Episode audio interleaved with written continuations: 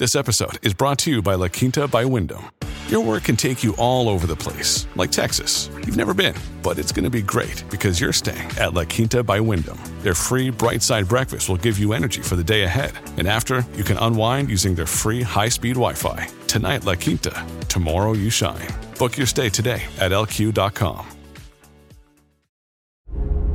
Ecco l'isola di Massa Tierra, sperduta nel Pacifico. Come si fa a sopravviverci per 4 anni e 4 mesi con un fucile e una Bibbia? In questo video vi raccontiamo l'incredibile storia del corsaro Alexander Selkirk, che all'inizio del Settecento fu abbandonato sull'isola, ma alla fine riuscì a cavarsela e divenne famoso, tanto da ispirare il personaggio letterario di Robinson Crusoe.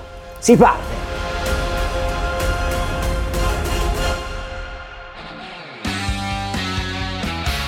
Ciao ragazzi, io sono Alessandro Beloli e questo è il podcast di Geopop, le scienze nella vita di tutti i giorni.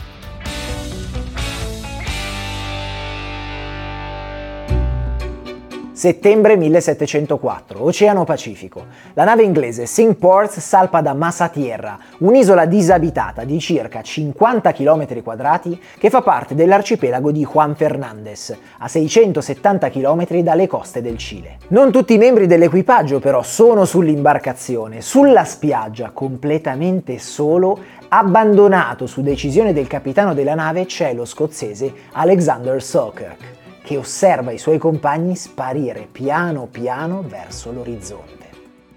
Gli sono stati lasciati solo un fucile, una Bibbia, qualche utensile e qualche vestito. Salkirk si volta verso l'entroterra, disabitato e sconosciuto. Deve provare a sopravvivere a ogni costo, in attesa che un'altra nave passi per caso dall'isola e lo tragga in salvo. Ma come mai Alexander è stato lasciato su massa tierra? Torniamo indietro nel tempo.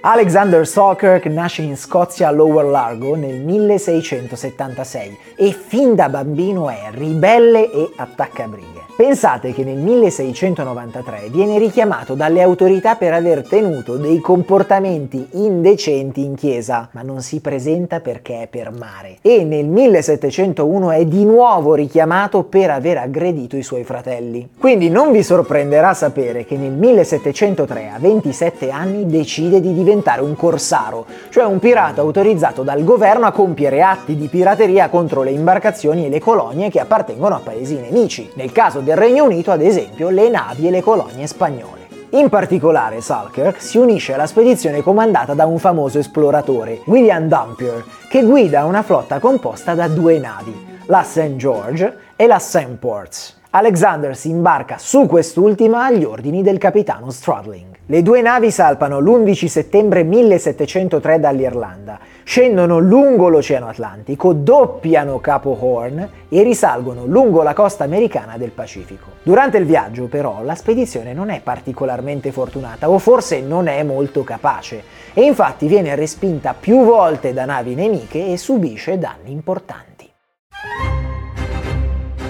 La St. George e la St. Ports decidono di separarsi e nel settembre del 1704 la St. Ports fa sosta al largo di Massatierra per fare scorta di viveri e di acqua. La nave è in pessime condizioni e Salkirk litiga furiosamente col capitano Stranding.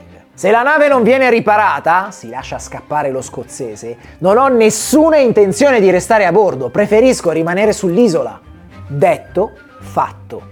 Il comandante, che non vedeva l'ora di liberarsi di Salkirk, visto il suo carattere problematico, lo prende alla lettera. Del resto, l'abbandono in luoghi deserti ai tempi era una punizione frequente per chi si ammutinava sulle navi corsare e in genere equivaleva a una condanna a morte. Prima di ripartire, il capitano Stradling lascia a Salkirk un fucile, alcuni utensili, dei vestiti e una Bibbia.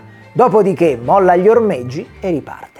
Alexander si ritrova così solo sull'isola, naufrago non a causa di qualche tempesta o incidente o battaglia, ma per colpa sua e del suo capitano. Ecco, prima di proseguire con la nostra storia e vedere come ha fatto a sopravvivere, vi rivelo una cosa. La St. Ports era davvero messa malissimo. Un mese dopo affonda e i pochi sopravvissuti, tra cui il capitano Stradling, vengono catturati dagli spagnoli e rimangono incarcerati per quattro anni. Ironia della sorte. Nei primi tempi Salkirk rimane sulla costa, è disperato e passa la maggior parte del suo tempo a guardare il mare, sperando di avvistare una nave che possa trarlo in salvo. Sopravvive cibandosi di crostacei, molluschi e tartarughe marine. Dopo otto mesi, però, una colonia di leoni marini arriva sulla spiaggia per la stagione degli accoppiamenti e lo scozzese è costretto a spostarsi nell'entroterra. È una scelta obbligata ma fortunata. Alexander si imbatte infatti in molte capre selvatiche introdotte sull'isola dagli spagnoli tempo prima, dalle quali può ricavare carne, latte e pelli per sostituire progressivamente i suoi vestiti. Inoltre trova rape, cavoli e altri vegetali. Per fortuna poi è molto abile ad usare gli utensili che ha a disposizione, tra cui un'ascia e un coltello, e così si costruisce degli ulteriori coltelli e due piccole capanne, una per dormire e una per cucinare. Lo scozzese deve cercare di non impazzire e quindi trascorre il tempo leggendo la Bibbia ad alta voce oppure per esempio incidendo il suo nome sui tronchi degli alberi. Deve trovare un modo di tenersi occupato anche mentalmente. Ma invece non passa nessuna nave nei dintorni. No, in realtà varie navi passano al largo dell'isola ma solo due attraccano nella baia e sono però navi spagnole. Salkirk, essendo un corsario inglese, rischia di venire ucciso, imprigionato, diventare uno schiavo se viene catturato. Quindi per lui non è qualcosa di positivo, ma di molto negativo. In un caso riesce a nascondersi dagli spagnoli, nell'altro invece viene visto e inseguito,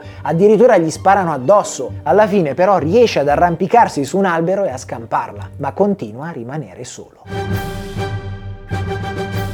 Finalmente, il 2 febbraio 1709, dopo più di quattro anni e quattro mesi di solitudine, a Massa Tierra arrivano due navi britanniche, la Duke e la Duchess. Alexander è incredulo e al settimo cielo. Raggiunge i suoi compatrioti, li abbraccia, ma fa un po' fatica a comunicare, visto che ha passato tanto tempo senza parlare. Quando le navi riprendono il largo, il comandante della spedizione, Woods Rogers, lo nomina secondo ufficiale della Duke.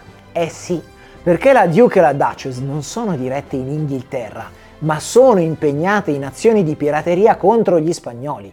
E quindi Salkirk non torna subito a casa, ma riprende da dove aveva cominciato, cioè a fare la guerra di corsa contro gli spagnoli lungo la costa americana del Pacifico. Non solo.